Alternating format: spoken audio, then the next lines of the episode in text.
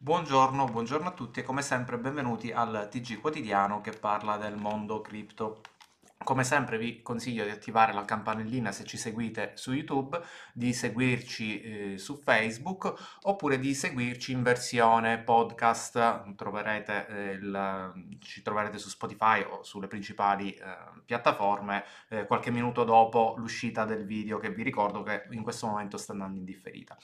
Altra uh, cosa che vi consiglio di fare è di venirci a trovare nel nostro canale Telegram dove potete trovare informazioni più aggiornate, eh, spesso condivido qualche file e ovviamente avere anche eh, un'analisi tecnica uh, quando è necessario e più interessante ovviamente va fatta tramite immagini fisse. E um, per ultimo eh, vi consiglio anche di venirci a trovare nel nostro sito web che vi ricordo essere www.crypto360.it. Detto questo, partiamo subito dalle tesserine. Vediamo che Bitcoin continua a rimanere sotto i 7.000 dollari, sembra che la giornata di ieri eh, si provi a recuperare un minimo mh, della giornata di ieri, ma non c'è stato eh, comunque lo scatto eh, sopra i 7.000 in modo stabile.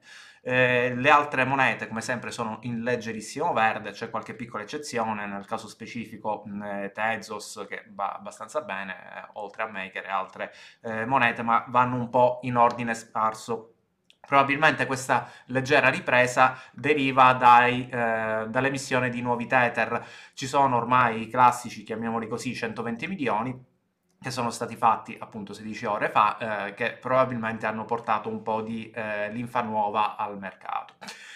Parlando in generale delle eh, news, che oggi non sono tantissime, ehm, de- continuiamo eh, nuovamente a parlare di emissioni di eh, monete centralizzate.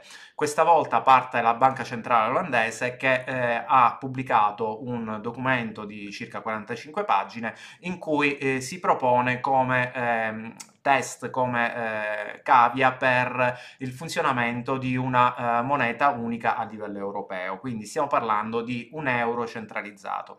Eh, nel documento ovviamente eh, è una specie di incentivo rispetto ovviamente alla eh, comunità europea. Parla eh, spesso anche di, eh, del progetto Libra come eh, movente, come qualcosa da andare a contrastare, ovviamente il, um, si ragiona oltre che um, in ottica appunto di evoluzione del denaro anche come eh, risoluzione del problema del contante a seguito del, dell'emergenza Covid che stiamo eh, vedendo quindi comunque eh, si continua a spingere eh, per questo genere di tecnologie e eh, in un certo senso anche la Banca Centrale Argentina si accoda. Nello specifico la Banca Centrale non, diciamo in Argentina non va a parlare di una moneta ehm, emessa su blockchain, ma dell'utilizzo della blockchain per la verifica del denaro fiat tradizionale, quindi per accelerare eh, il, diciamo, il trasferimento di denaro eh, fra eh, le varie banche, un po' una specie di Ripple se vogliamo, però specifico per il fiat. Fra eh, le notizie che, eh, fra le poche notizie che ho trovato, questa invece potrebbe essere un po' minore, però interessante sotto alcuni punti di vista. Perché di che, stiamo, eh, di che stiamo parlando? Stiamo parlando del fatto che un artista francese ha fatto un qualcosa di molto simile alla notizia che vi avevo dato come curiosità, eh, riferita al fatto che ehm, si possono realizzare delle monete per incentivare eh, l'azione di una persona. Eh, avevamo visto eh, tempo fa il fatto che eh, c'era questa persona che voleva circa 20.000 dollari per eh, essere finanziato lui proprio come identità per la realizzazione di un suo progetto. Bene, quest'artista eh, riprende lo stesso principio legandolo alla sua capacità di eh, affermarsi eh, rispetto al al, al campo artistico. In realtà eh, fa un po' un mischione questa figura perché eh, vorrebbe andare a utilizzare eh, questi token anche per accedere ad alcuni servizi legati direttamente a lui. In realtà eh, è un po' più goffa come eh, approccio rispetto che, mh, alla notizia che avevo dato l'altra volta, eh, io ve la segnalo comunque, secondo me non avrà tanto, tanto spazio, però eh, comunque è meglio sapere eh, che cosa sta succedendo.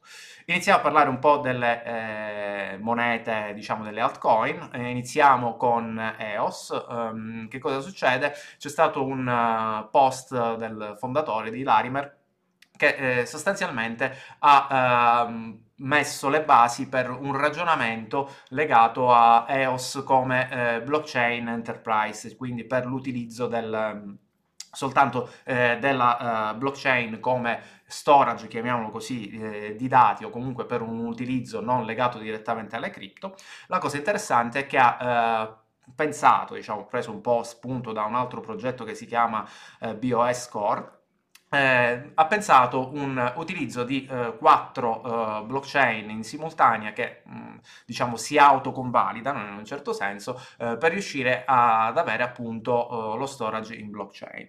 La cosa interessante ovviamente, sono ovviamente le prestazioni, stiamo parlando di, uh, della validazione di un blocco in mezzo secondo, abbastanza interessante, ovviamente ehm, tutta la base del, dell'ecosistema EOS fa della velocità eh, un, un qualcosa di molto importante. NIO, eh, è da un po' che non parliamo di questa moneta, nello specifico sembra eh, che oggi sia stata presentata l'anteprima della terza versione della stessa blockchain, eh, anche qui si parla di un aumento molto importante della velocità nelle transazioni, si parla di 8 volte in più. Eh, ben venga, diciamo, questo progetto era un po' eh, fermo da, da qualche tempo, vediamo se effettivamente si riuscirà a rilanciare. Icon è un progetto ancora più piccolo, ancora più di nicchia in un certo senso, però eh, che sta facendo un qualcosa di interessante. Che cosa sta facendo? Sta eh, mettendo eh, al voto, eh, tramite appunto la sua community, tutti i sistemi di voto sono abbastanza interessanti quando si tratta di eh, gestione di governance di una blockchain. Nello specifico eh, sta cercando di mettere al voto un sistema di finanziamento della sua stessa, eh, della sua stessa rete eh, da uh, parte dei convalidatori, in pratica eh, vorrebbe andare a mettere una specie di tassa del 5%, un po' sul modello di Bitcoin Cash, della polemica che c'è stata su, su, Bitcoin Cash, però questa volta loro lo stanno facendo chiedendolo direttamente alla uh, community. Vediamo se effettivamente questa cosa andrà in porto, uh, quello che segnala in questo momento è interessante la metodologia che stanno utilizzando. Invece adesso iniziamo a parlare di eh, un po' di crypto scam, diciamo di questa rubrichetta che ci siamo un po' inventati. Eh, di che stiamo parlando? Stiamo parlando del fatto eh, che c'è stato una specie di attacco del 51% um, sulla stablecoin PEG. Eh, nel, nello specifico nella PEGNet. Eh, come funziona? Praticamente c'è questo uh, token eh, che, eh, il cui eh, dovrebbe essere una stablecoin in cui praticamente il prezzo dovrebbe essere generato da, uh, da un oracolo, sostanzialmente da un calcolo legato da, a dei dati eh, dell'oracolo. Eh, la rete stessa ehm, tiene i validatori, diciamo, chiede ai validatori questo valore.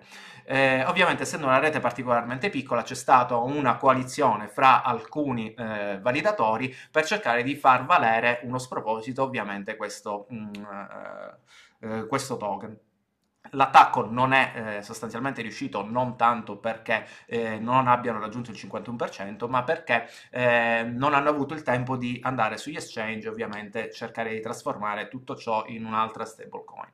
Eh, cosa abbastanza negativa, ritornano i soliti problemi, cioè il classico problema dell'oracolo e il classico problema del 51% che questa volta si sono eh, andati a scontrare. Chiudiamo un po' uh, con, chiamiamolo, crypto gossip, eh, questo, in questo caso parliamo di Ripple, eh, qual è la cosa assurda o comunque comica in un certo senso, che Ripple vuole fare causa a YouTube.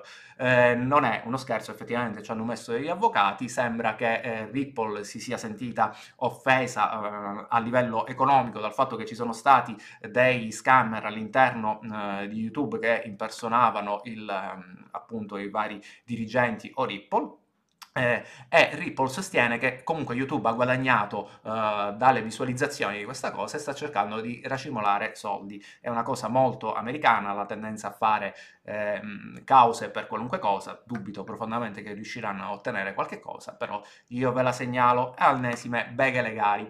Chiudiamo con questa piccola curiosità. Questo è un messaggio del 1999 in cui ehm, sì, diciamo, è una news newsgroup, una cosa che non si utilizza tantissimo oggigiorno, in cui eh, si ipotizzava un qualcosa di molto simile a quello che è Bitcoin, cioè un registro decentralizzato, una moneta eh, con diversi server e tantissime altre cose interessanti. La trovate sul nostro canale Telegram se volete leggerla nello specifico. È una curiosità, eh, già si sta associando questa lettera a Satoshi Nakamoto, in realtà non penso c'entri niente, eh, però è sicuramente un qualcosa di divertente divertente.